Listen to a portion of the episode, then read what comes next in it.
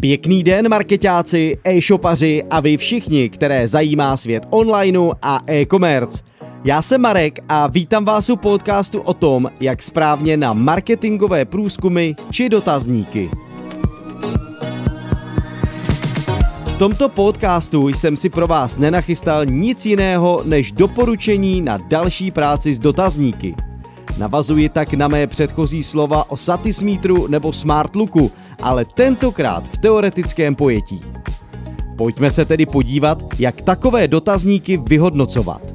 Je třeba rovnou zmínit, že si nejdříve musíte ujasnit, jakou cestou chcete vůbec jít. V úrovni typů totiž můžete provést výzkum kvantitativní či kvalitativní. Hned vám vysvětlím oba přístupy. Kvantitativní průzkum. V tomto průzkumu bývá vzorek dotazujících poměrně velký. S tím souvisí i fakt, že díky automatickému rozesílání či jinému sběru dat může být toto šetření celkově mnohem jednodušší než kvalitativní typ. Důležité je vědět, že se opíráte o velké množství dat, takže vám stačí statisticky vyhodnotit celý dotazník nebo jádro problému. Kvalitativní průzkum. Ten je oproti předchozímu řešení mnohem složitější. Často se sběr dat řeší individuálně a každý dotazník se poměrně zdlouhavě a podrobně rozebírá.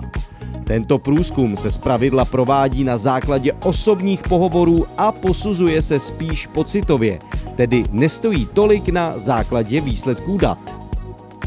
Jak to vidím já? Mohu říci, že se víceméně přikláním ke kvalitativnímu šetření, ale to samozřejmě nelze aplikovat vždycky.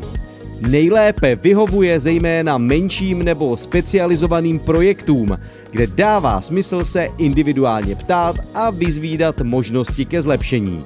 Kvantitativní vyhodnocení je zase přínosné v jiných případech.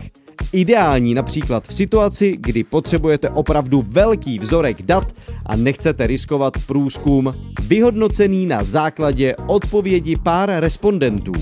Je dobré vědět, že máte vždycky dvě možnosti a až na základě tohoto výběru se poohlédněte po vhodném online nástroji, který vám s průzkumem pomůže. Hodně štěstí při zkoumání.